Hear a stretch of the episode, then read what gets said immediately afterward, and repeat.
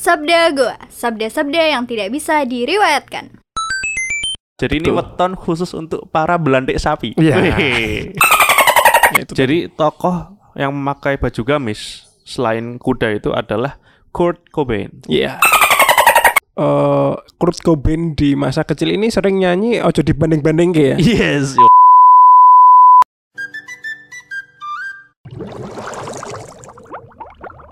Oke, kembali di podcast Sabda Goa bersama saya Sabdi Nagara dan juga ada rekan saya Bung Ada Mahroja Hakim di sini. Selamat pagi, siang, sore, malam ya. Karena Oke. kita tidak tahu kapan warga gua mendengarkan audio ini. Betul.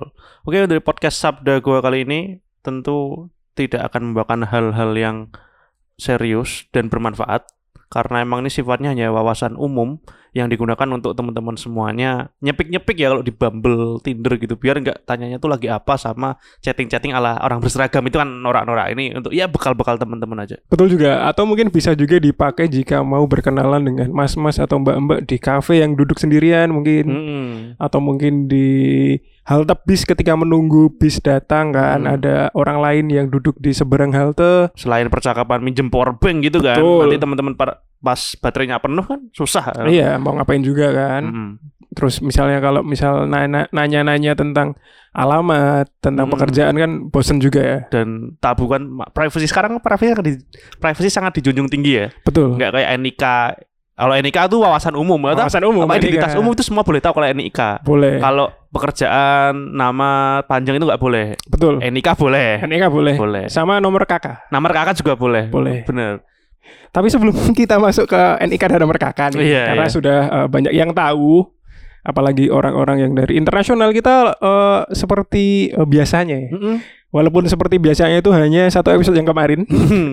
tapi kan ini kita mulai pembiasaan Betul. Becik ke titik Allah ketoro Iya. wah nggak ada hubungannya Gak ada ket nggak ada hubungannya ada Arab muni becek ke titik Allah rupamu sangat old kan. ah si baru tuh si baru tuh. Jadi kita mulai dengan ramalan cuaca. Mm-mm, biar teman-teman terselamatkan juga kalau keluar ada Betul. Ini ramalan cuaca untuk hari Jumat dan ke depannya. Ya, sekitar Sampai seminggu. Jumat. Ya, So, betul. 7 sampai 10 hari Mm-mm. itu ramalan cuacanya tuh tercakup segitu. Kemudian letaknya di mana Hakim ramalan cuaca kali ini? Ramalan cuaca kali ini terletak di Luanda, Angola. Yes, negara dari Romelu Lukaku Betul. tentunya. Ya, Tentu saja itu. kita mencintai striker-striker gempal dan eh, bertubuh kekar ya. itu Kongo apa Angola ya? Ya udahlah ya. Jajahan jajahan Belgia sama Prancis saja intinya. Ya, pokoknya Itu. gitu. Kita mulai dengan eh, ramalan cuaca ya. Ini mulai dari tanggal berapa ya? Tanggal Ya ini hari ini hari sampai ini 10 hari ya. depan. Hari ini. Ini diperkirakan untuk cuacanya ini eh, tidak terlalu panas-panas amat ya. Karena memang berawan, Hmm, sebagian berawan dan dengan suhu 24 derajat Celcius. itu di siang hari. di siang hari. Untuk malam harinya eh, masih berawan, Mm-mm. tapi awannya lebih tebal. Ya, Begitu, dengan ya. suhu Dengan suhu sekitar turun dari 24 derajat Celcius menjadi 22 derajat Celcius. jadi cuma turun 22 ya. Eh, turunnya Turun 2 2 derajat, derajat Celcius aja. saja. Kalau ya. tambahnya paracetamol jadi 18. betul. Betul. Betul. Ya lumayan lah namanya. Jadi di sana relatif nggak panas, Ha-ha. cuma kalau malam juga ya Iya. turun dikit aja. Betul. Nah, di sana juga indeks UV-nya itu termasuk ekstrim. Wah, Hmm, gitu. indeks UV ya. Indeks UV bro, ini kan Indeks Afrika bro. UV ya, Jadi oke. emang suhunya ternyata nggak panas-panas banget loh, nggak kayak di Iya. film-film Good Must Be Crazy. Mm-mm, Cuma ya. emang bener indeks UV-nya ini bukan karena Afrika, tapi karena bolongnya ozon karena penggunaan kendaraan bermotor yang banyak. Jadi Betul. emang limbah dari gas-gas yang buruk itu membolong ozon. Jadi indeks UV-nya itu ekstrim masuknya dengan Mantap. angka 11. Hmm. Jadi jangan lupa kalau jalan-jalan di Luanda Angola itu selalu memakai eh, sunblock ya. sunscreen. Eh sunscreen, sunscreen. Ya, intinya sama, sunblock dan sunscreen Iya. itu mengeblok sinar-sinar UV yang akan Ah. menyakiti kulit. Tapi Betul. ingat tujuannya untuk menghindari tadi pengaruh UV yang buruk, bukan Betul. untuk menghindari eh, gelapnya warna kulit karena sinar matahari tadi. Iya. Karena ingat ya Iya. di sana kan melaninnya emang udah tinggi. Betul. Jadi sunscreen ya bukan untuk melindungi dari gelapnya kulit akibat sinar. Iya. Nah, gitu. Eh, aku harus nimpali ora wani. Gak usah, gak usah. Nanti tidak ada El Clasico selanjutnya. Kayak di Babar Sari kan El Clasico. Oke, Kemudian lanjut. eh, untuk di sana mataharinya itu terbit jam 6 leb- jam 6 pagi lebih 6 menit dan Hmm. terbenam jam 6 lebih 5 menit. Jadi untuk turis-turis Indonesia yang ke sana nggak usah panik dengan perbedaan waktu sholat. Yes. Soal ke Swedia gitu kan subuhane kan mbuh jam luru bengi apa mbuh jam Ya, piro kan. betul, betul, betul. Ini aman ya jam 5 itu udah Jam 5 udah manjing. udah udah langsung monggo bangun dan bersiap-siap Iya. salat subuh berjamaah di Betul. masjid nggak ada yang terdekat karena Masjid Gede Angola. Masjid Gede Angola bener Betul. tentu yang de- dekatnya tuh ada alun-alun Paseban Angola Yes, Ya. yes, betul betul. Itu Ini dan juga maghribnya juga sama ya. maghribnya sama Eh, matahari terbenam pukul 18.05. Ya, Yes. sama lah ya. jadi nggak ada culture shock untuk waktu sholat betul, aman. betul, betul. Ya. kemudian dilanjutkan dengan ah yang dinanti-nanti tentunya pasti nasib-nasib teman-teman seminggu depan Ya, tapi eh, ketika kemarin kita ngomongin tentang zodiak, ya ada yang protes ternyata dari salah satu pendengar Mm-mm. dan salah satu warga gua juga. Kenapa tuh? Karena dia request eh, primbon Jawa kali. Primun Jawa. Primbon Jawa. Jadi kita bakal membacakan ramalan-ramalan dan referensinya sebenarnya saya belum nyiapin tapi ya jenenge Wangcet kan bisa datang kapan aja. Ya ya dan ya ini lima juga- detik lagi ada berarti Iya, saya. betul. aman. Eh, untuk neton Rabu Paing Rabu Baeng untuk percintaan eh, minggu ini hmm? ini termasuk eh, berseri-seri ya. berseri-seri akibat Berseri-seri. apa nih tentunya kan macam-macam faktor berseri-seri Iya, akibat Rabu Baeng yang Rabu Paing ini putus dengan mantan ataupun pacar yang toksik ya. Wih, Iya. toxic itu kan yang apa? Contohnya gimana nih? Contohnya misal Selain curhat tapi gimana deh? eh, yang misalnya ya, misalnya, Misalnya. pacaran nih, tapi tidak diberikan eh, atensi. Atensi, Nah, itu. attention, Iya, nggak ada perhatiannya. Karena kalau kamu sudah memutuskan pacaran kan sudah eh, siap dengan eh, apa ya konsekuensi untuk saling memberi atensi. siap. Atensi dan afeksi. Betul. Yeay. Ya, ba- bagi kamu yang eh, rebu pahing ya, Hah? ini akan putus dengan eh, pacar-pacar kalian yang toksik Hmm. yang tidak ngasih atensi, yang mintanya diperhatiin terus. Hmm. Ya, jadi tidak ada eh, give and take ya. Wes, karena kalau give terus juga capek ya. Ya, Kalau nerima terus, ya jelas gue duduk kowe. Iya. Memang, memang kamu bukan pilihannya. Iya. Jadi eh, mendingan putus saja Ya. untuk yang ya mungkin kalau yang belum putus bisa dipertimbangkan dengan eh, mendengarkan ramalan ini ya. Iya. Khusus untuk yang neton Rebu Pahing. Iya. Kemudian Dari- weton Senin Legi. Oh iya, Senin Senin, Legi. Legi. saya khususkan karena Senin Legi ini identik dengan pasar. Oh iya. Jadi ini Betul. weton khusus untuk para belantik sapi. Iya. Oke. Mau belantik sapi apa anda dengerin podcast ini? Ya, Ya, ya siapa Apakah tahu. ada yang mau teman-teman warga gua terjun jadi belantik sapi? Juga boleh. Boleh karena belantik sapi itu adalah salah satu bisnis yang menjanjikan juga Yes. ternyata ya. Nyatanya dari zaman Majapahit sampai sekarang juga masih ada. Masih gitu. ada. Berarti kan emang coba nih ya. Zaman Majapahit terus Jo- Jogja tuh apa? Mataram ya. Mataram. Mataram, tuh udah ada pedagang belantik sapi itu pedagang sapi ya Iya, atau pemilik itu Mm-mm. pedagang sapi kan Pedagang jual lebih beli lah ya. makelar lah. Makelar mungkin ya, makelar pedagang sapi gitu. Betul. Broker lah kalau Broker, sekarang. ya. Broker sampai sekarang masih awet. Bayangin. Itu berarti kan ada ketahanan bisnis itu tuh emang ada terus gitu loh. Zaman dulu nggak ada jualan NFT itu nggak ada. Nggak ada. Zaman Mataram gitu terus ada selfie Hamengkubuwono ke-9 Iya, belum nggak ada. Belum ada, belum, Belum ada. ada, belum Dan juga eh, tidak bisa didigitalisasikan memang ya. Belum ada, Belum iya. ada penjualan sapi metal lewat NFT belum ada. Belum ada. Belum ada. Ada Ataupun yang digital mentok ada. apa tuh? Lewat Shopee. Nah, nanti dikirim same day ya. Bener. Sapinya kon karapan. Bener. Jadi belinya wajib dua ya, karena kan samping kanan kiri Iya pedang. betul. Karena kalau Nah. eh, cuma satu nanti jadinya mono. Yes. Kalau dua kan stereo kanan kiri.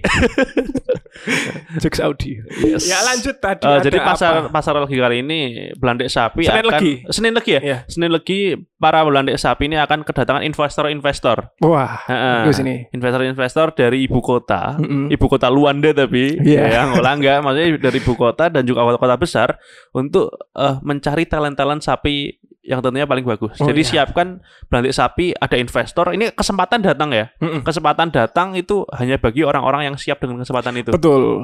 Tidak ada yang namanya keberuntungan. Yes, Keberuntungan adalah eh, kesempatan ke- persiapan yang datang dengan eh, kesempatan. yang hadir. Iya. Betul. Jadi pelabuhan untuk sapi siapkan talent-talent sapi terbaikmu karena ini akan menjadi laku besar karena investor-investor akan Iya. datang ke pasar Legi Yogyakarta. Teru- Wiro Brajan. terutama untuk sapi-sapi fashion ya ini. Sapi-sapi fashion. Iya. Jadi Bukan yang daging ya, bukan, bukan daging, bukan tapi pedaging, yang hias. bukan pedaging, iya. sapi Bener, hias ya. memang baru tinggi ya Iya Eh, betul banget. kebutuhan dan eh, demand pasar memang untuk eh, sapi fashion ini baru tinggi tingginya Yes, itu loh ramalan weton Jawa baik secara asmara dan juga bisnis. betul Iya. ya kita lanjut ke Recent update. recent update Recent untuk update. seminggu ini ya Minggu ini Sebenarnya, ada apa aja?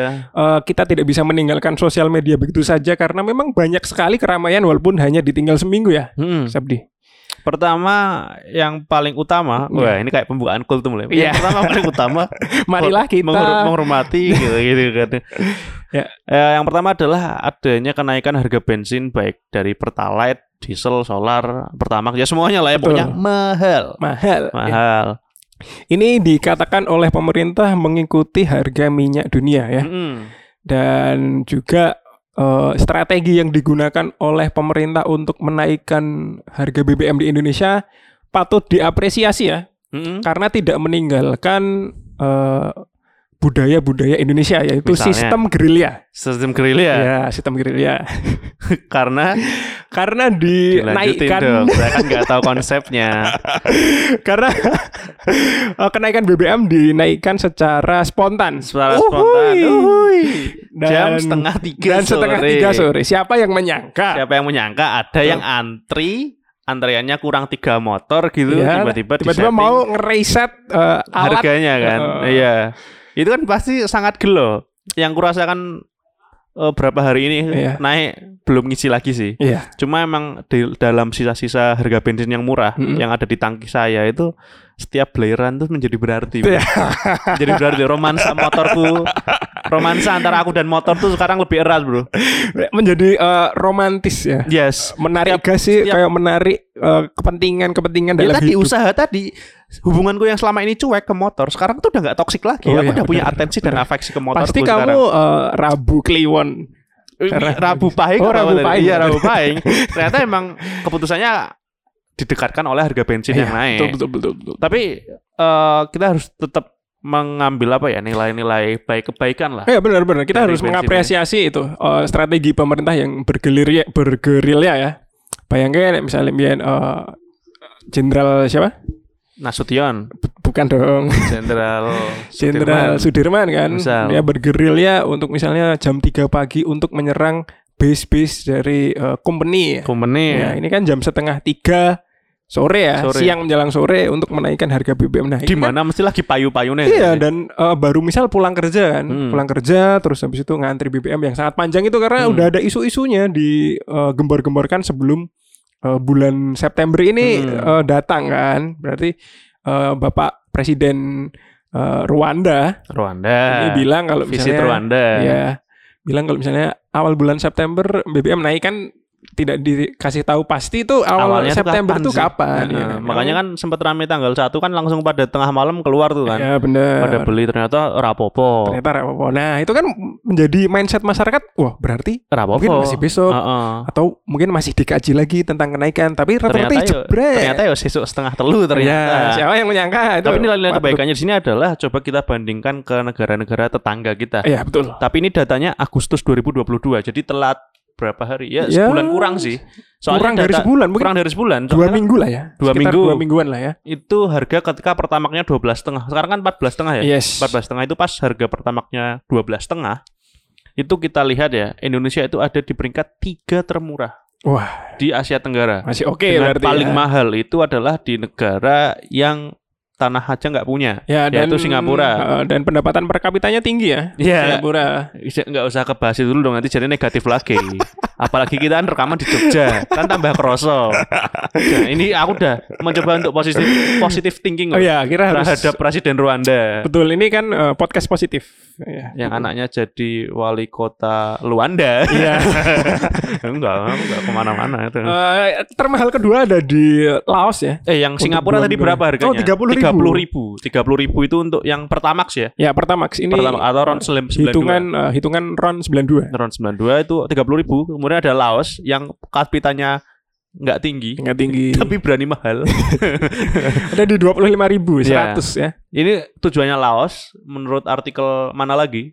Iya. Manalagi.com itu eh, emang untuk mengangkat tingkat bersepeda dari warganya. Betul. Jadi walaupun kapitalnya memang rendah pendapatannya, tapi bensin kita buat tinggi biar apa? Biar ngepit. Iya betul. Nah, Nah, kebetulan juga eh, Menteri Olahraga di Laos ini menargetkan untuk betis kuat. Betis gua. Jadi, Jadi, di mana eh, target si game ke depan eh, itu eh. emang targetnya emas semua Iya, untuk betul. cabang lari. Jadi betisnya itu diperkuat dengan menaikkan harga BBM menjadi 25.100 Yes, per liter. per liter. Kemudian ada Filipina dengan harga 19.000. Ya ini sama juga dengan Laos ya. Hmm. Rasa piro gede per kapita. Tapi bensin ini larang banget. Iya. Paling masuk akal dan cuma Singapura saja. Iya, betul. Kecuali kalau Anda etnis Melayu. Tetap keberatan dengan Tetap harga keberatan. bensin 30.000 Dari karena Filipina kita pindah ke Kamboja. Heeh, kebanyakan nggak sih? Kayak tiga besar aja. Tiga besar, aja. ya? Jadi Oh. 30.000 Oke. Singapura terus 25 sama 18 eh 19 ribu Filipina. Dan Nah, yang termurah.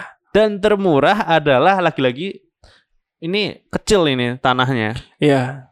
Mana? adalah Brunei Iya. dengan harga hanya Rp4.000 per liter. Nah, kebetulan ini Brunei ini mendorong untuk terjualnya motor-motor dan mobil-mobil. Mm-mm. Jadi memang baru berkembangnya industri-industri otomotif di Mm. Brunei Darussalam. Mm-mm. Ya, emang jadi ya kalau mau pindah ke Brunei ya monggo. Ya nggak apa-apa. Lebih kita, murah Kita kalau mempersilahkan Brunei nggak mau sama dapuran raimu gitu nggak mau. Iya. Heeh.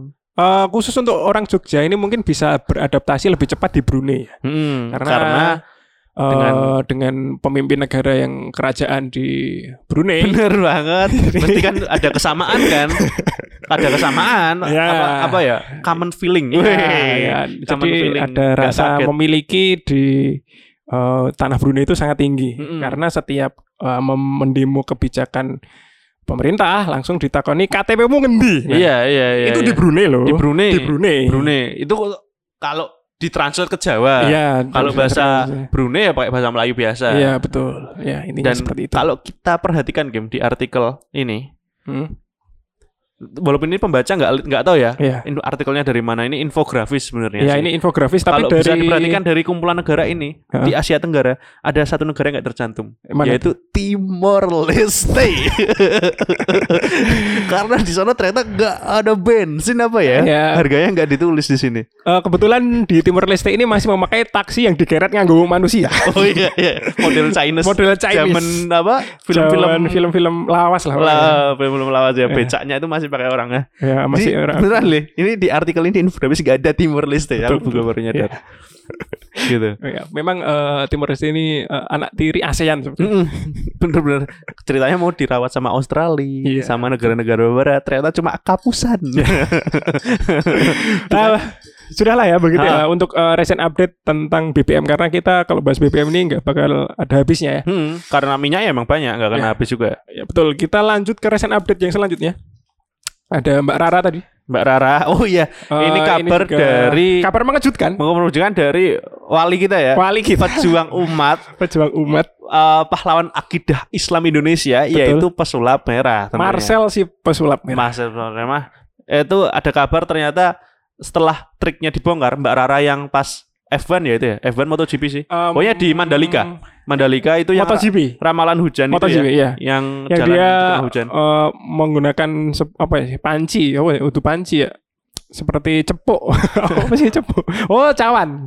Eh, menggunakan Kecil- cawan iya. emas kemudian di eh, Diputer-puter diputer-puter nging, nging terus untuk mengusir berhenti awan ya. terus berhenti gitu. Heeh. Itu sebenarnya eh, plot twistnya itu Mbak Rara sebelumnya mengecek BMKG. Iya, karena Marcel sudah membongkar triknya. Kemudian Mbak Rara mengakui kalau ngecek BMKG. Wow, wow, wow. sebenarnya Mbak Rara dengan podcast Sabda Goa ini tidak jauh berbeda. yes. Karena kita memberikan update-update cuaca sebelum eh, kita masuk ke materi dan Ah. update. Bedanya cuma kita nggak dibayar Betul. puluhan juta seperti Mbak Rara Iya, gitu. betul. Dan kita, juga tidak sesumber. kita ya. nggak punya kesempatannya tadi. Kita Iya, kalau siap-siap. siap, Siap bahkan kita Angola sama kemarin Nicaragua pun Nicaragua kalau Siap. misalnya dikontak untuk eh, membereskan eh, cuaca di sana kita siap. siap, siap, cuma siap. kesempatannya nggak ada. Ya. Bedanya Mbak Rara dapat. Ya, kita nggak punya relasi untuk ke sana gitu loh Hmm. maksudnya. Dan lagi-lagi kekuatan mistis Mbak Rara dibongkar oleh pejuang akidah kita, Respect. Marcel pesulap merah. Respect, Respect. respect, respect, Selalu respect dengan Selalu Marcel. respect. Ya, tepuk tangan dan applause yang sangat panjang untuk Yes. Marcel si pesurap merah ya. Yes, betul sekali. Sungguh sangat oke sekali ini Marcel nih. Menunggu eh, trik-trik sulap yang lain untuk dibongkar ya, Marcel. Yang penting jangan sampai pakai topeng kemudian ada wedok-wedok yang seksi-seksi untuk bongkar sulapnya itu. Iya, karena nanti Karena nanti fokusnya kita beda. Di Global TV malam-malam ada acara pesulap bongkar. Iya, betul. Kita nggak lihat sulapnya, Kita lihat mbak-mbaknya ya. yang Asisten Iya. sulapnya. salah fokus bro. Masih Iya. kecil diliatin gitu kan udah udah vulgar banget Ya, kan. biasanya se- eh, acaranya setelah X Factor dan Replace Bener, Believe bener. It or Not. Yes, itu itu. Mas mas apa sih?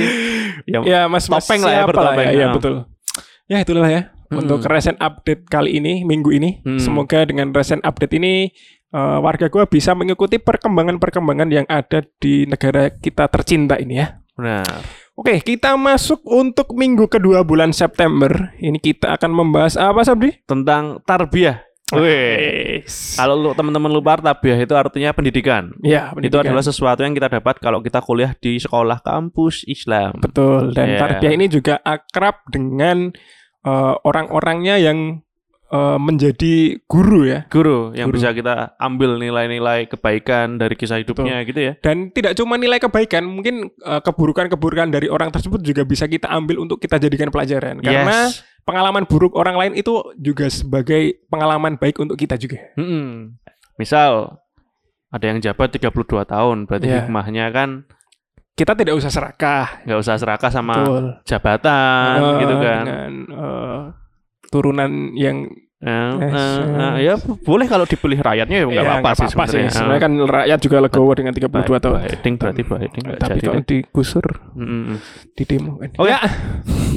Jadi di Tarbiyah ini kita akan membawakan satu tokoh Iya, dalam satu betul. episode Hmm. yang nanti kita akan ceritakan bagaimana kisahnya dan teman-teman pastinya bisa jadi belum tahu dan kemungkinan berarti belum tahu ya. Ya kalau yang berapa? tahu ya nggak apa-apa. Mungkin untuk membangkitkan ingatan-ingatan Hmm. dan eh, eh, apa ya insight-insight baru. Terus kalau ya. ada yang kurang di apa di podcast Sabda Goa kok datanya kurang, ceritanya kurang, aku tahu iya. lebih banyak, nggak usah ditambahin, nggak Iya. usah diingetin, gawe podcast dewe, Betul. kita nggak peduli. Iya, kita tidak peduli. Heeh. Agak anu ya, kita tangan besi gitu. Iya, Tapi kita tangan besi kita amat. eh, ti- anti kritik ya memang Hmm. kita. Seperti Presiden eh, Trinidad and Tobago. Yes, yang 32 tahun lagi. Iya, betul. Oke, eh, mungkin teman-teman kalau memperhatikan di cover Sabda gue itu ada dua wujud ya. Betul dan Dua itu wujud yang berpakaian wa, mirip ya, mirip dengan tokoh-tokoh kenabian. Tapi maksudnya itu bukan sebagai nabi. Iya, kita dan itu kita nggak mau melecehkan agama tertentu Iya, karena itu- itu ya pakaian Timur Tengah aja kan. Iya, Emang pakai betul. apa namanya? Eh, sorban, bukan sorban. ya? Sorban kan di kepala. Iya, betul gamis, gamis, Gamis, gamis, gamis, gamis. gamis putih panjang itu kan memang pakaian adat biasa aja kan. Dan itu memang sering disalahartikan oleh eh, war- warga-warga gua ya. Mm-mm. Dan kita tidak mau sebenarnya untuk misleading Misleading. tentang siapa sebenarnya tokoh-tokoh di balik cover sabda gua. Ya, jadi itu hanya ada dua makhluk bergamis. Iya. Yang satunya adalah berkepala kuda. Iya, itu mungkin akan kita bahas untuk Ke depannya next lagi ya. Ya. ha.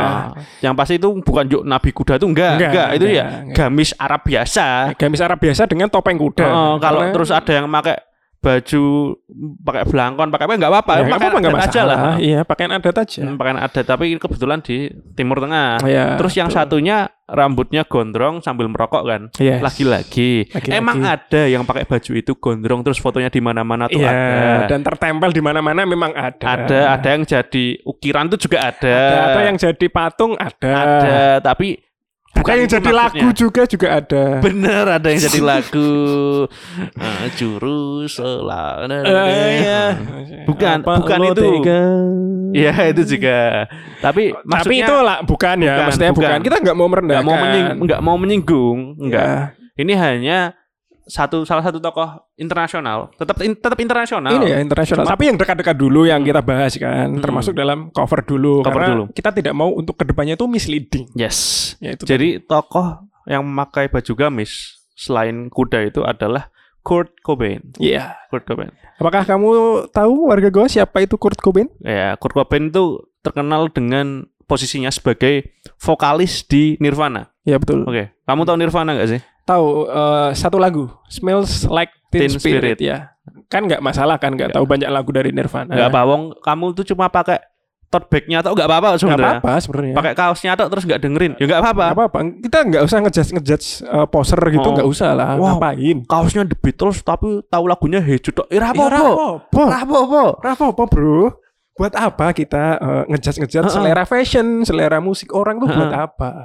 Pancen ono sing beda-beda, ada yang emang secara musikalitas tinggi dan Ya. rendah apa, tapi rasa dikatain gitu loh. Mm-mm. Udah nggak apa-apa, mau dengerinnya wong kong ini dibanding-bandingin terus ya ora apa-apa. Kowe ora tak banding karo sapa-sapa, tenang. Nggak masalah, bro. Ora apa-apa. Kita memang eh, podcast Ning rasa dengan- dicedak aku soalnya aku dengernya tuh sering banget.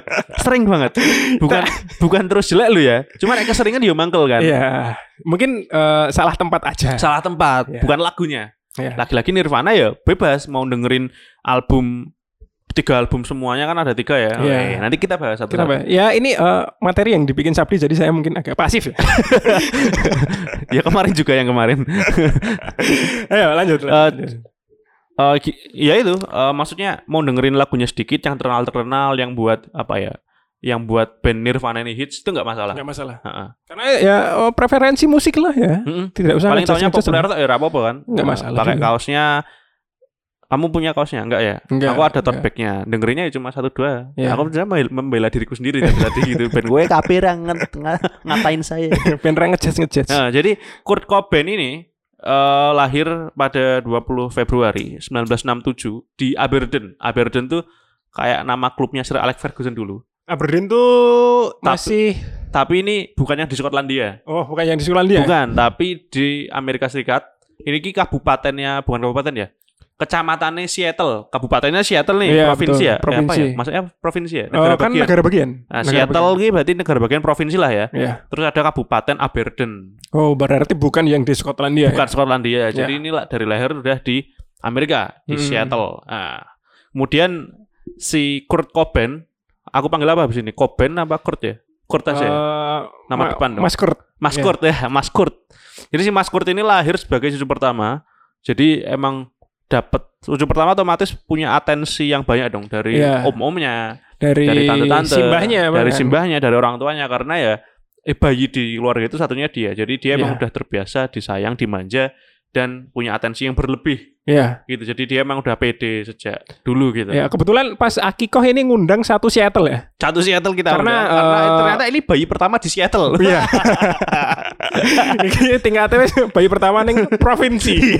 Memang saat itu ada uh, musibah dan Iya. musibah untuk tidak bisa melahirkan ya. Iya. Ini anak pertama di Seattle. Levelnya udah kayak Rafathar lah. Iya. Disiarin di TV Iya, Seattle. betul. Iya. Atensinya memang sebesar itu ya. Iya. Karena cucu pertama. Kemudian, lah ya. kemudian eh tapi keluarganya itu tidak sepenuhnya anu ya, sayang dan harmonis gitu. Karena ternyata si bapak, si bapak Mas Kurt ini ternyata Pak Agus kebetulan. Namanya Pak Agus. Agus Jordan kan di Oh, ya, Amerika. Agus Jordan. Agus Jordan ini eh, nggak suka dengan suara anak kecil yang berisik gitu. Oh, Padahal Kurt ini kan cucu pertama, Hmm. jadi laki-laki dan hiperaktif. Hmm. Jadi emang suaranya banyak dan bapaknya Iya. ini galak, galak banget dulu ke Kurt Iya. gitu. Karena Mas Kurt ini pas bayi itu berisik. Ya. Kebetulan Bapak ini satpam komplek ya. Jadi Satpam tidak komplek. suka keberisikan-keberisikan yang ada di komplek ya. Yes, apalagi kalau ada yang nginep tanpa nggak lapor satu kali 24 jam. Nah, itu Nah, itu lebih. Biasanya bung ke sleep over date sih, tapi nggak usah ya. Nggak usah. Usah ya, udah masuk ke topik ya. Norak. Kumpul kebo ganti jeneng. Goblok. Ya, ya, lanjut, lanjut. Oke, terus eh terus bapaknya ini lagi-lagi emang pertama pemarah. Kemudian pada Kurt umur 9 tahun, bapaknya cerai dengan Wah. ibunya. Memang broken home dari kecil. Mm-mm. Jadi emang eh, umur 9 tuh masih kecil ya? Iya, masih, kecil. Tapi masih udah paham tuh kenapa kok orang tuanya berpisah. Nah, di Iya. sinilah eh, awal dari Kurt, Mas Kurt, Mas Kurt ini kok eh, terguncang hidupnya itu Hmm. karena orang tuanya cerai. Oh iya. Karena- iya, benar-benar. Setelah bercerai, otomatis kan ada pertanyaan tuh. Iya. Dipanggil ke ruang Hmm. tamu kan, ke ruang tamu dipanggil. Dihadapkan dengan Di- kedua orang kedua orang tuanya, tuanya. ya kan. Atau kalau ada orang asing satu alias pengacara ya Iya, boleh. pengacara. Terus dek gitu. ikut bapak po ibu. Nah, kebetulan pengacara ini menawarkan pilihan ketiga. Pilihan ketiga Dek, yaitu mau jadi ranger hijau apa enggak? oh itu episode kemarin episode kemarin kenapa ranger hijau nggak fokus karena wong tuane cerai ternyata maskur dalamnya Ternyata Mas Kurt ini ranger hijau. oke kemudian maskur ternyata milih untuk ikut eh, lagi-lagi kenapa ikut bapaknya padahal tahu bapaknya galak Sebuah pilihan yang mungkin tidak dipikirkan secara, matang, dan karena jauh ya. masih umur 9 kan Yes, yes, ya yes. ikut bapaknya aja sama bapaknya karena bapaknya tadi risih Ya. dilempar ke rumah nenek. Nah, biasa kalau udah ini kan klasik ya. Rumah nenek adalah rumah-rumah untuk anak-anak yang orang tuanya bercerai. Betul, Sangat ini klasik. nenek dari ibu seorang Dari ayah. Iya, Iya. nenek dari bapaknya. Iya, betul. Terus di rumah nenek dan itu tuh cuma selang berapa bulan ya. Jadi nggak ada yang lama selang berapa bulan karena nakal, beling banget, Yes. gelidik. Ano Gus, ngono kayak. anak lanangmu ki lho, ngono kayak. Ini Simba ya. Biasanya kan Simba, ya. Wis. Biasanya dolanan eh, pasaran kan, menggunakan alat-alat nggone Simba ya, Oh. untuk eh, bermain-bermain pasaran. Nganggone pasir kan Iya, ya. Lagi pasir nyuci kan mangkel to Iya, ya betul. si Mbae. Makanya langsung dibel. Wah, nganggo istilah dibel ngajar. dibel. Gus, anakmu lho mbok mulya rene petuk oh ngono kae. Serah gua ta aku ngono kae. Iya. Pasaran mau nggone simbae. Nganggo lemah mau tai kucing nggo dolanan. Cuk, Gus, Gus. Diajari. Iya, iya. Diambil sama Pak Agus kan, Iya. kurut Mas Kurut Koben dioper ke pamannya. Iya. Ke pamannya lagi-lagi ke pamannya berapa bulan nggak betah karena nakal Hmm. dibel lagi dek Wih. iki lho entuk ponakan yo jan angel banget petuk wae angel aku om masuk angel ngene iki Iya. adiknya ke Iya. Pak Agus lagi Betul, betul.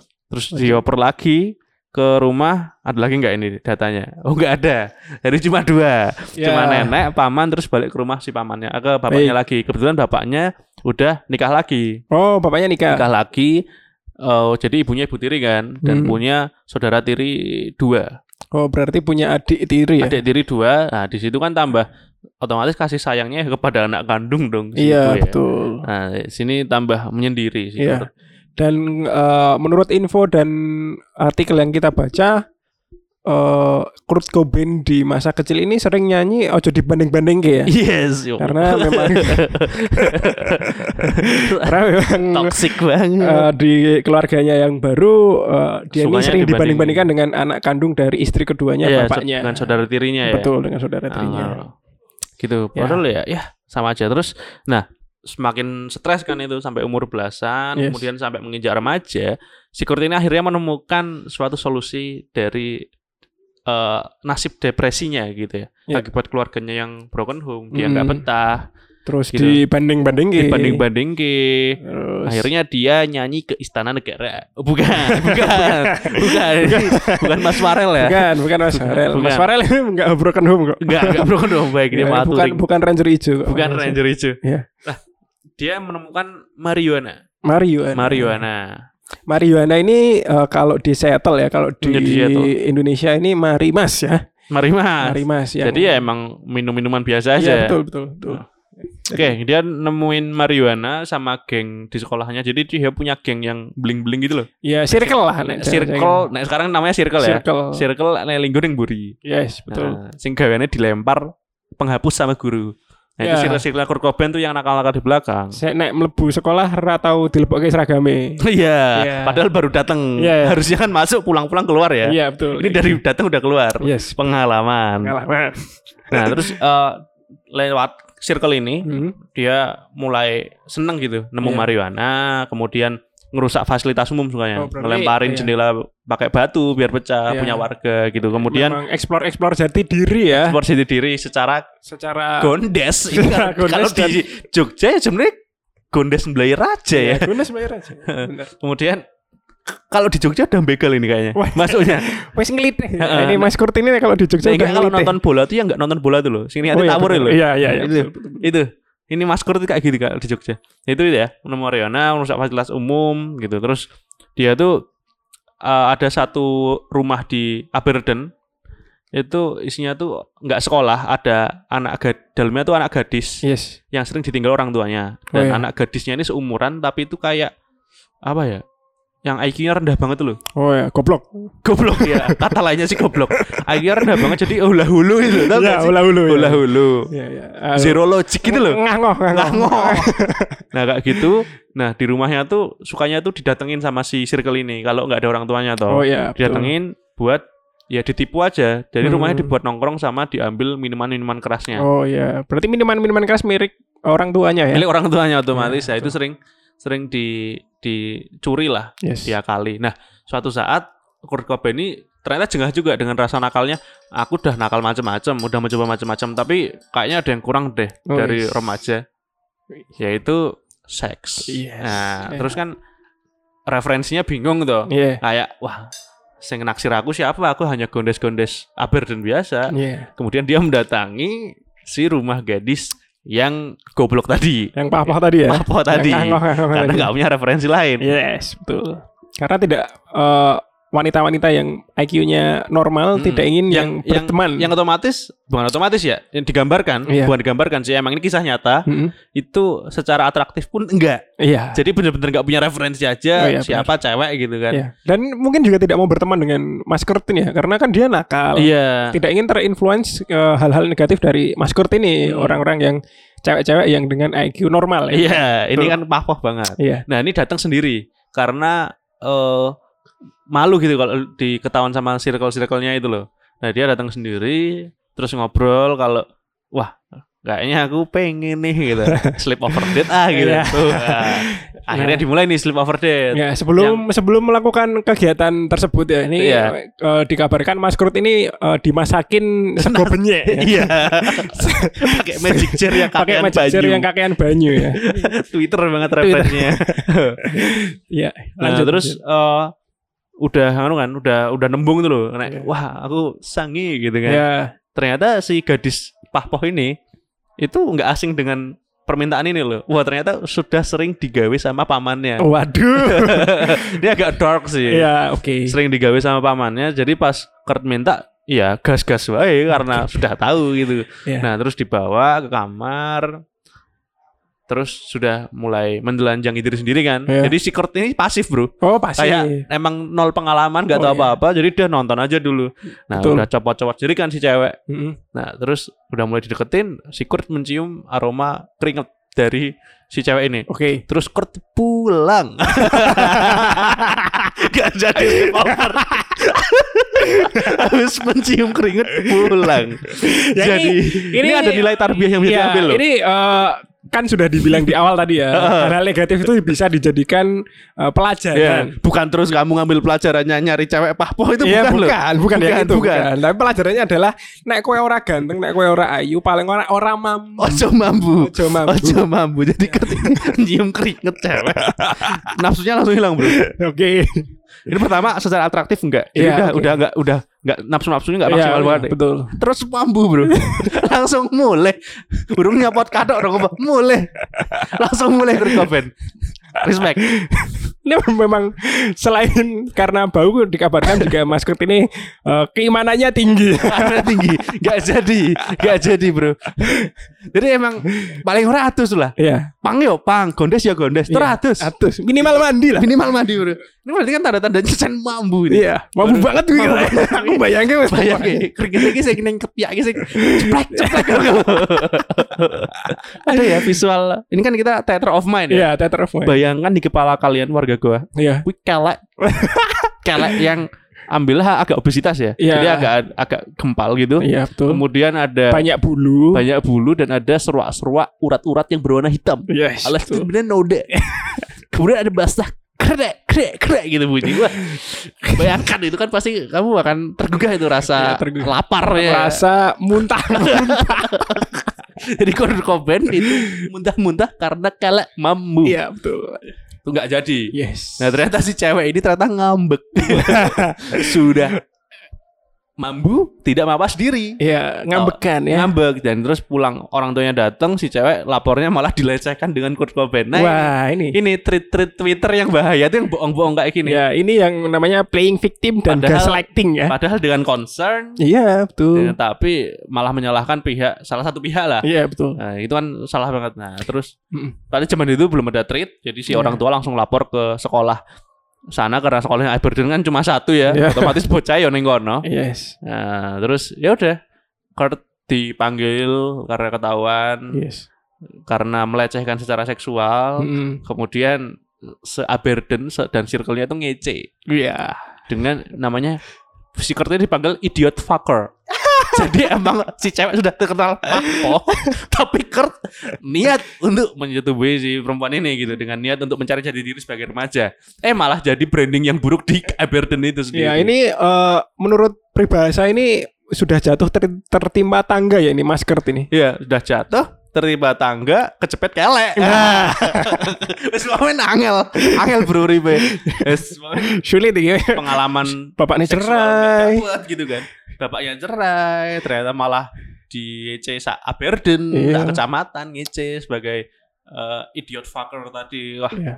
angel. Nah, itu masa kecil dari Kurt Cobain. Yes. yes. Emang ya tidak ada enak-enaknya aja. Ya, lanjut. eh gimana dia beranjak remaja terus tuh dia ternyata menemukan temen nih di SMA. Di Oh, SMA ini negeri dari Aberdeen.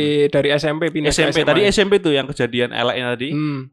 Tapi dia karena menyendiri di rumah dia punya hobi untuk gitar-gitar aja sendiri. Oh iya. Terus di SMA karena temennya dikit kan. Hmm. Nah, temennya dikit dia ketemu salah satu temen yang kok ya pas ketemu Cici langsung klop. Oke. Itu namanya Chris Novoselic yang nanti jadi basisnya. Oke. basisnya di Nirvana. Nah, itu mulai tuh mereka jamming-jamming bareng, Hmm. drummernya Aca. Tapi harus ada dua sejoli ini nih, Iya. Chris sama si Maskor. Berarti punggawa ya, punggawa inti lah ya. Pegawai inti dan nama bandnya belum ada. Jadi Iya. sepanjang SMA mereka cuma ya kayak gitu doang.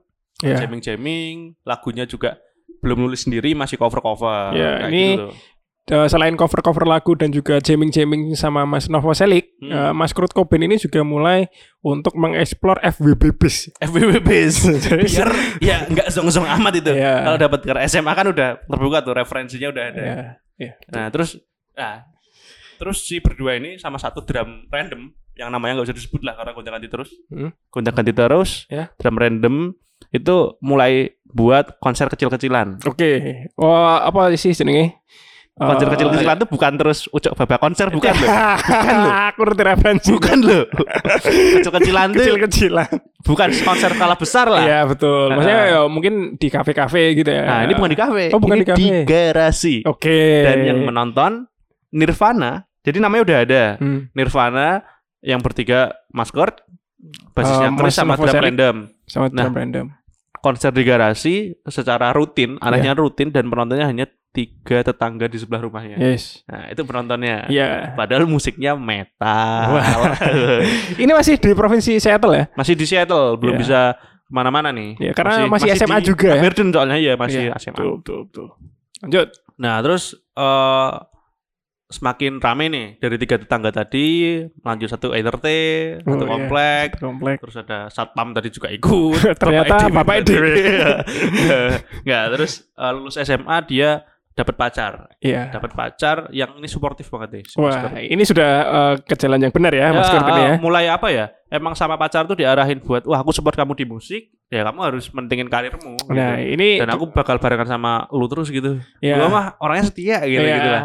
Kebetulan ini Mas Kurt ini lahirnya Rebu Pahing ya. Bu baik. Jadi emang dapatnya yang nggak toksik. Iya, betul, betul. betul. Heeh. Iya. Terus eh, si pacarnya tuh apa yang dilakukan pacarnya kebaikannya gitu ya. Hmm. Jadi eh, dia ngerantau dari Aberdeen kan kecamatan tadi. Dia Iya. ke Seattle kota. Yes. Seattle kota terus eh, tempat tinggal ditumpangin sama pacare. Hmm. Biaya hidup yo pacare. Jadi pacare itu ceweknya tuh part time terus untuk hidup berdua Oh, iya. gitu. Ma- Makan, minum, tempat ya. Ka- transport juga. Transport Oh, juga jadi ya. kerjanya Kurt itu adalah nganggur Karo tapi ngamen-ngamen sama ngamen bener sama gig-gig yang masih belum menghasilkan dulu ya. Gigi Nah, terus tapi sambil nulis Nah, Iya. bagusnya untungnya tuh Mas Kurt ini nganggur tuh sambil nulis lagu Yes. yang kemudian tahun 88 Hmm. 88 ini adalah album pertama dari Nirvana Yes. yang penggawanya ya drummer random, Hmm. masker sama Mas Chris Novoselic basisnya. yes. Itu diterima di Sub Pop Repo- Record namanya. Itu masih di Seattle. Jadi Iya. apa namanya? Record apa ya? Label ya? Eh, record label, lokal. label lokal, label lokal. Nah, Betul. Nah, tiba-tiba kok dalam album debutnya ini eh yang judulnya Bleach, album Bleach kayak eh tulisannya sama kayak anime Bleach itulah. Oh iya. Bleach itu Beach. eh, terkenal dalam skala Seattle. Sa Oh, provinsi itu iya. jadi jadi Nirvana keangkat banget loh. Oh, berarti memang eh, itu jadi salah satu titik balik ya. Titik balik. Titik balik eh. di mana Mas Kurt ini udah mulai menuai eh, kesuksesan awalnya. Hmm. Jadi sudah mulai dikenal di eh, kisaran Seattle ya, Hmm, tahun 88 tuh tahun Nirvana. 88. Dan Kurt ya udah mulai dapat fame yang diharapkannya dan Iya. udah nggak terlindas kayak dulu lagi. Hmm. Terus eh, April 90 tahun 90. Jadi tadi tahun 88 tahun Ya. 90 itu dia pindah ke record yang label yang eh, skalanya udah nasional. Yes. Nasional kemudian ketemu sama drummernya sekarang Dave Grohl. Iya. Dave Grohl yang apa Dave ya? Grohl tuh eh, vokalnya Foo Fighter bukan? Yes, pendirinya Foo Fighter Oh, iya. itu dulu drummernya Oh Nirvana. ya, oke oke Dave oke. Grohl. Iya. Ya itu ketemu Dave Grohl. Nah, ketemu nih informasi paling cocok dari ketiga orang ini. Hmm. Itu ada Kurt Cobain, Chris Novoselic sama Dave Grohl. Nah, ini Yes. Nirvana intinya inti. Kemudian tahun 90 dia rilis eh itu album Nevermind. Yang Album gambarnya- kedua berarti. Album kedua. Jadi Yang pertama Bayi bukan? Bleach, ya yang kedua tuh Nevermind tuh yang bayi renang. Bayi itu loh. renang. Yang Ya. ada duitnya di Iya, ujung benar, itu. Nah, itu kan fenomenal banget toh. Yes. Albumnya biasanya yang jadi kaos kan yang itu. Iya, yang itu. Nah, Sama logo ya, logo Nirvana. logo Nirvana sama yang smiley face. Smiley face. Nah, itu yang pasaran banget. Nah, ini tuh Nevermind rilis tahun 90. Itu bejone banget ya. Hmm? Itu langsung ter- terjual 600 ribu kopi dan Oke. jadi artis nasional dan Nevermind yang tadi yang Smells Like Teen Spirit Ya. lagunya singlenya itu menjadi vid- apa ya video klip paling sering diputar di MTV. Wis, keren banget. Jadi skalanya dari provinsi Langsung, nasional. Yes. Di Padahal zaman Amerika dulu- Serikat. Di Amerika Serikat. Padahal Belum zaman ada sosial media. belum ada sosial media, belum, ada, Indonesian Idol ya burung ono, Burung gitu kan. American Idol lah berarti. Mir- mikrofon pelunas hutang? Ya, belum, belum ada. ada. Belum ada ya. Doraemon ya. Nah, itu. Ya. Jadi Smells Like Teen Spirit, sebenarnya Smells Like Teen Spirit itu itu tuh merek Rexona. Oh. Like Teen Spirit itu toh, game. Itu tuh merek Rexona di sana. Ya apa sih? Kenapa bahasa Indonesia-nya? Eh, deodoran. Deodoran. Ya, deodoran. Deodoran. Wah, aku ketik kena toh. Berarti kalau di sini kalau di sini lagunya jadi bau Rexona. Oh, Nah, gitu loh. kayak gitu ya. Smells like Teen Spirit. Teen Spirit itu mereknya. Ya, nah, itu ini- karena pengalaman dia ya tadi si lagi-lagi idiot fucker itu tadi ya. lagi-lagi bukan yang itu tapi bukan yang itu. Bukan yang itu. Jadi dia tapi berarti berhubungan ya. Iya, Jadi ada mungkin ada inspirasi dari sana kali Dia ya. emang sangat concern itu dengan mambu Iya, pasangan ya. Iya, betul. Jadi emang dia tuh punya pernah punya gebetan gitu. Hmm. Kemudian ya Nana Nina gitu ya di sana Sleepover dan lain-lain. Tapi yang paling teringat dari Kurt ini adalah bau deodorannya yang itu merek Teen Spirit makanya dijadiin lagu Oke. gitu kalau karena yang sebelumnya kan nggak pakai Rexona tuh nggak pakai deodoran makanya Smells like hell. eh Kalau misalnya masih menjalin dengan sapah si mas-mas eh mbak-mbak yang Mbak itu. Pahpoh itu Mbak Pahpo. nah di single itu langsung ngebom banget tuh Hmm. ibu ngebom banget nah terus tapi sebelum albumnya rilis kan dikirim ada tuh kejadian tuh game albumnya tuh dikirim ke ibunya dulu jadi Oke. ibunya oh, ini ini loh bu Aku menciptakan, Aku menciptakan sebuah karya. album. Oke. Oh, aku berkarya. aku berkarya terus ibunya baru denger itu pas mau rilis tuh Ya. terus ibunya tuh udah udah ngomong dek ini kayak aku pak ya dek iki bakal gede dek Kowe bakal dadi uang ngono kayak. Kowe hati-hati ya, eling wong eling eling dhuwur eling isor. Wis. Jadi pokoknya tuh ibunya tuh sadar kalau album ini kan jadi sesuatu. Iya. Bayangno ibu-ibu iki. Iya. Terus kon ngerokke lagu metal. Kuwi jane ra dirokke dengaranku itu hanya kata-kata positif yang diungkapkan seorang ibu kepada Iya, anaknya. deh. karena memang eh, ibunya ini sadar ya setelah dia meninggalkan anaknya, ora dine support yes. macam-macam. Iya, wis. Oke, iki aku menerima eh, albumnya. Hmm, Terus nggak tak Ya, dengerin kayaknya oh ini ini bagus deh Ini ini, bakal jadi sesuatu kayaknya itu positif itu kayak khusnudon kayak gitu iya, Heeh, kayaknya sama. kayaknya enggak kalau sa album Nirvana didengerin kayaknya enggak sama Sama. nenek-nenek kayaknya Orang nggak gitu. mungkin gitu nah terus ternyata bener kan tadi terjual 600 ribu kopi jadi MTV Most View Wah, Yes. kalau di YouTube Most View lah Iya, karena Most View. paling dipu- paling banyak diputar dan go nasional se Amerika Hmm. yang nanti un- ujung-ujungnya yang namanya eh, kultur pop Amerika ya jadi patokan kultur pop dunia dong. Yes. Nah, dari dari album kedua itu langsung tuh, langsung ngebum banget. Jadi Hmm.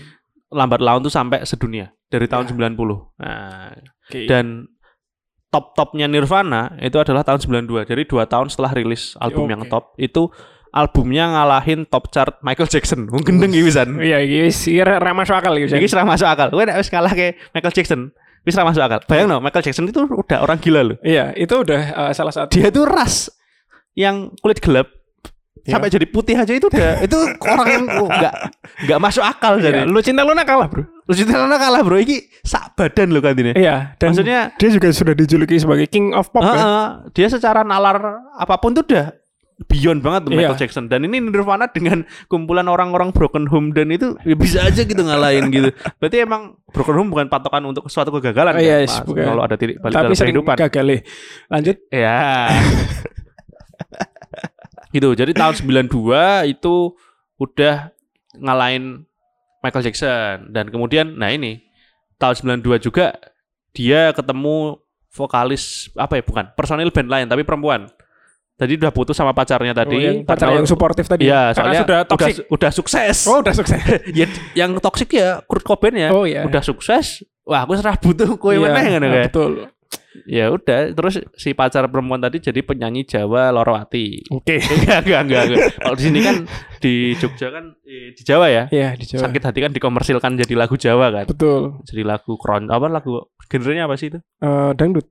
Dangdut ya? Koplo, Koplo, koplo, koplo. koplo. Opo lo? Kudu loro hati lo, cowok, cowok. Loh, jari ini nek loro ati kudu dijogeti. Di Jogeti. Ra masuk kan, ra masuk sih. Bu, ra ah.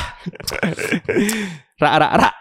Ayo lanjut Mas Kurt. Oke, terus Mas Kurt ini ketemu tahun 92 juga ketemu sama eh namanya Courtney Love yang nanti akan pacaran. Jadi dia personil band lain karena touring kan, Yes. apa world tour, World tour. ketemu, kemudian PDKT, naksir, terus nikah Ya. sama yang namanya Courtney Love. Ini Mbak Gitu. Kurt ya berarti. Mbak Kurt sama-sama. Tadi Kurt Cobain ini Courtney, Courtney ya, Courtney. Courtney Love. Mbak Nah, Kurt sama Mas di- E. ketemunya sama Courtney Love, nah ternyata ini beda sama pacar sebelumnya.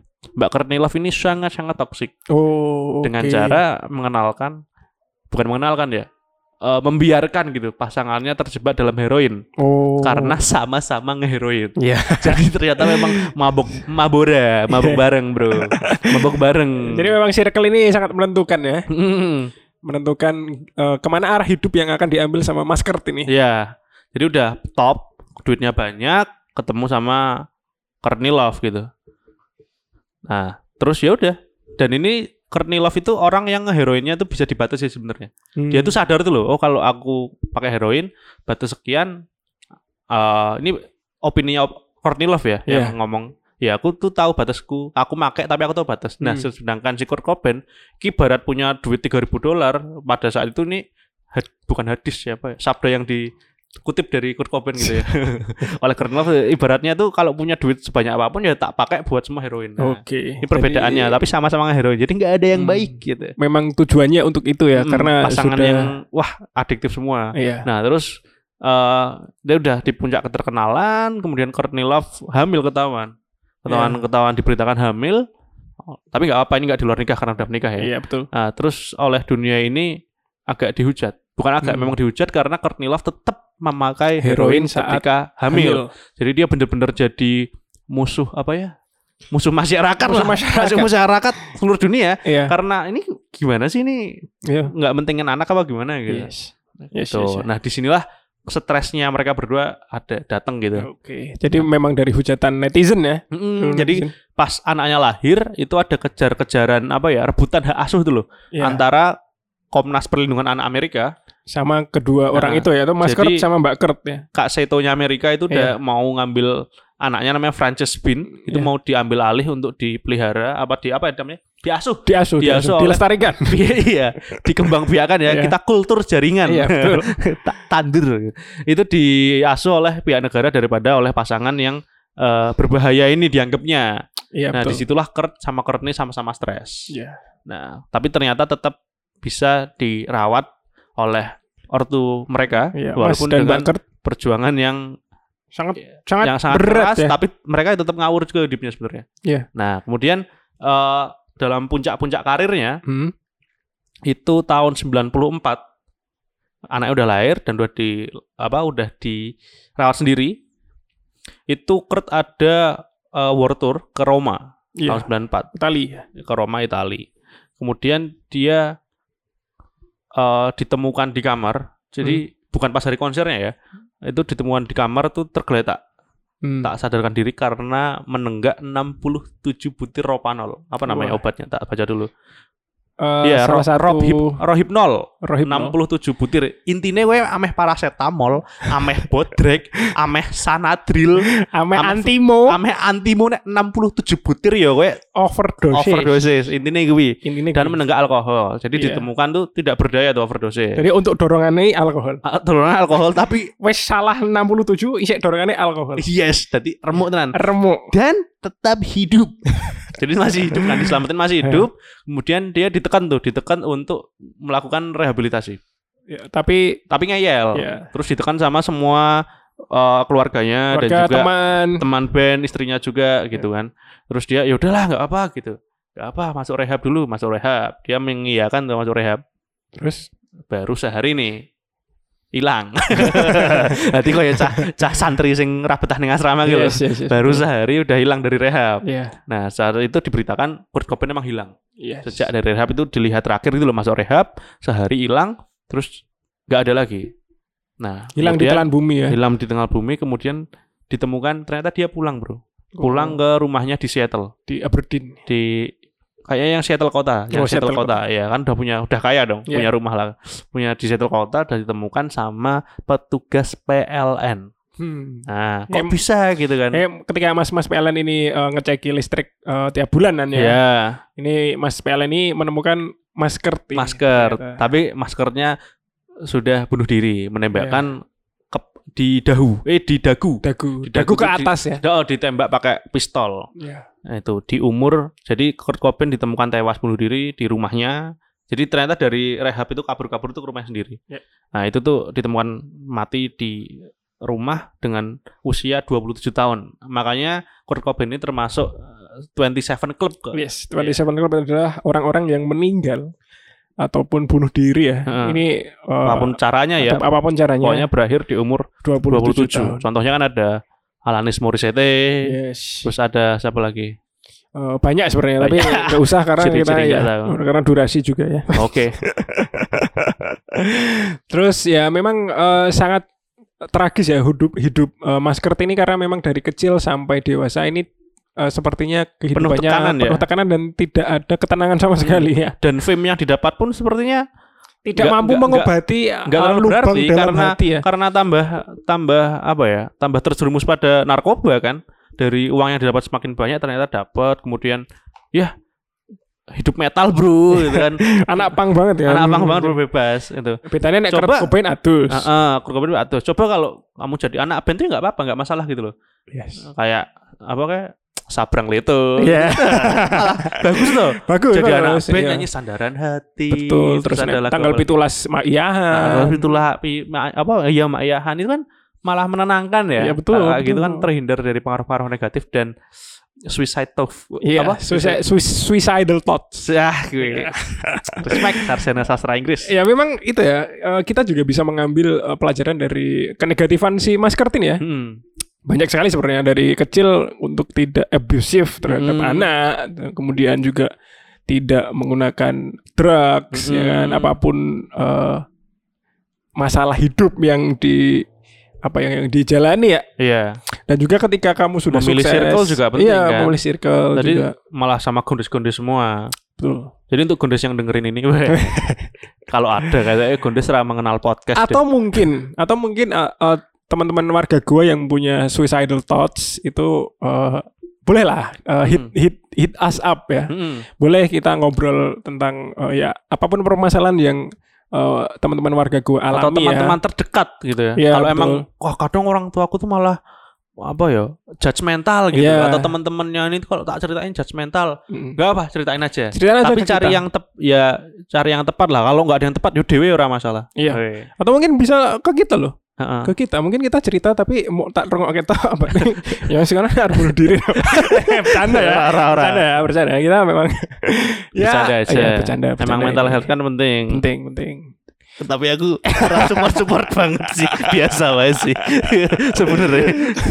tapi ya itu ya, itu juga sebagai eh, alarm ya karena aku kemarin juga baca di Twitter ya Hmm. eh, sempat eh, nge-quote retweet si mas-mas edgy Twitter yaitu Bhagavat Sambada Bagaimana sama dari respect. yang eh, ngomong tentang infografis bunuh diri Hmm. di Indonesia untuk akhir-akhir ini yaitu yang eh, banyak masalah ini eh, pertama kayak sandwich generation kemudian Ya. harga-harga mulai naik kemudian permasalahan-permasalahan mental dan yang Hmm. lainnya memang komen-komennya ini banyak yang kayak eh, apa ya besok eh, di Kediri ada besok di Tulungagung ada Hah, Ya, jadi Maksudnya ada apa? eh, orang yang komentar itu mempunyai suicide suicidal Oh. thoughts ya itu entah caper atau gimana Berarti dhek dhewe maksudnya ki sing ya betul Jadwali dhewe ngono to. betul ya Ya, tapi juga kultum ya guys ana jadwal ngono kayak. kita juga eh, nggak sebenarnya kita tidak expect kalian untuk bunuh diri ya karena bunuh diri bukan merupakan sebuah jalan keluar Hmm. ya Dan angka bunuh diri tertinggi di Indonesia itu nggak jauh dari kita loh, Kim.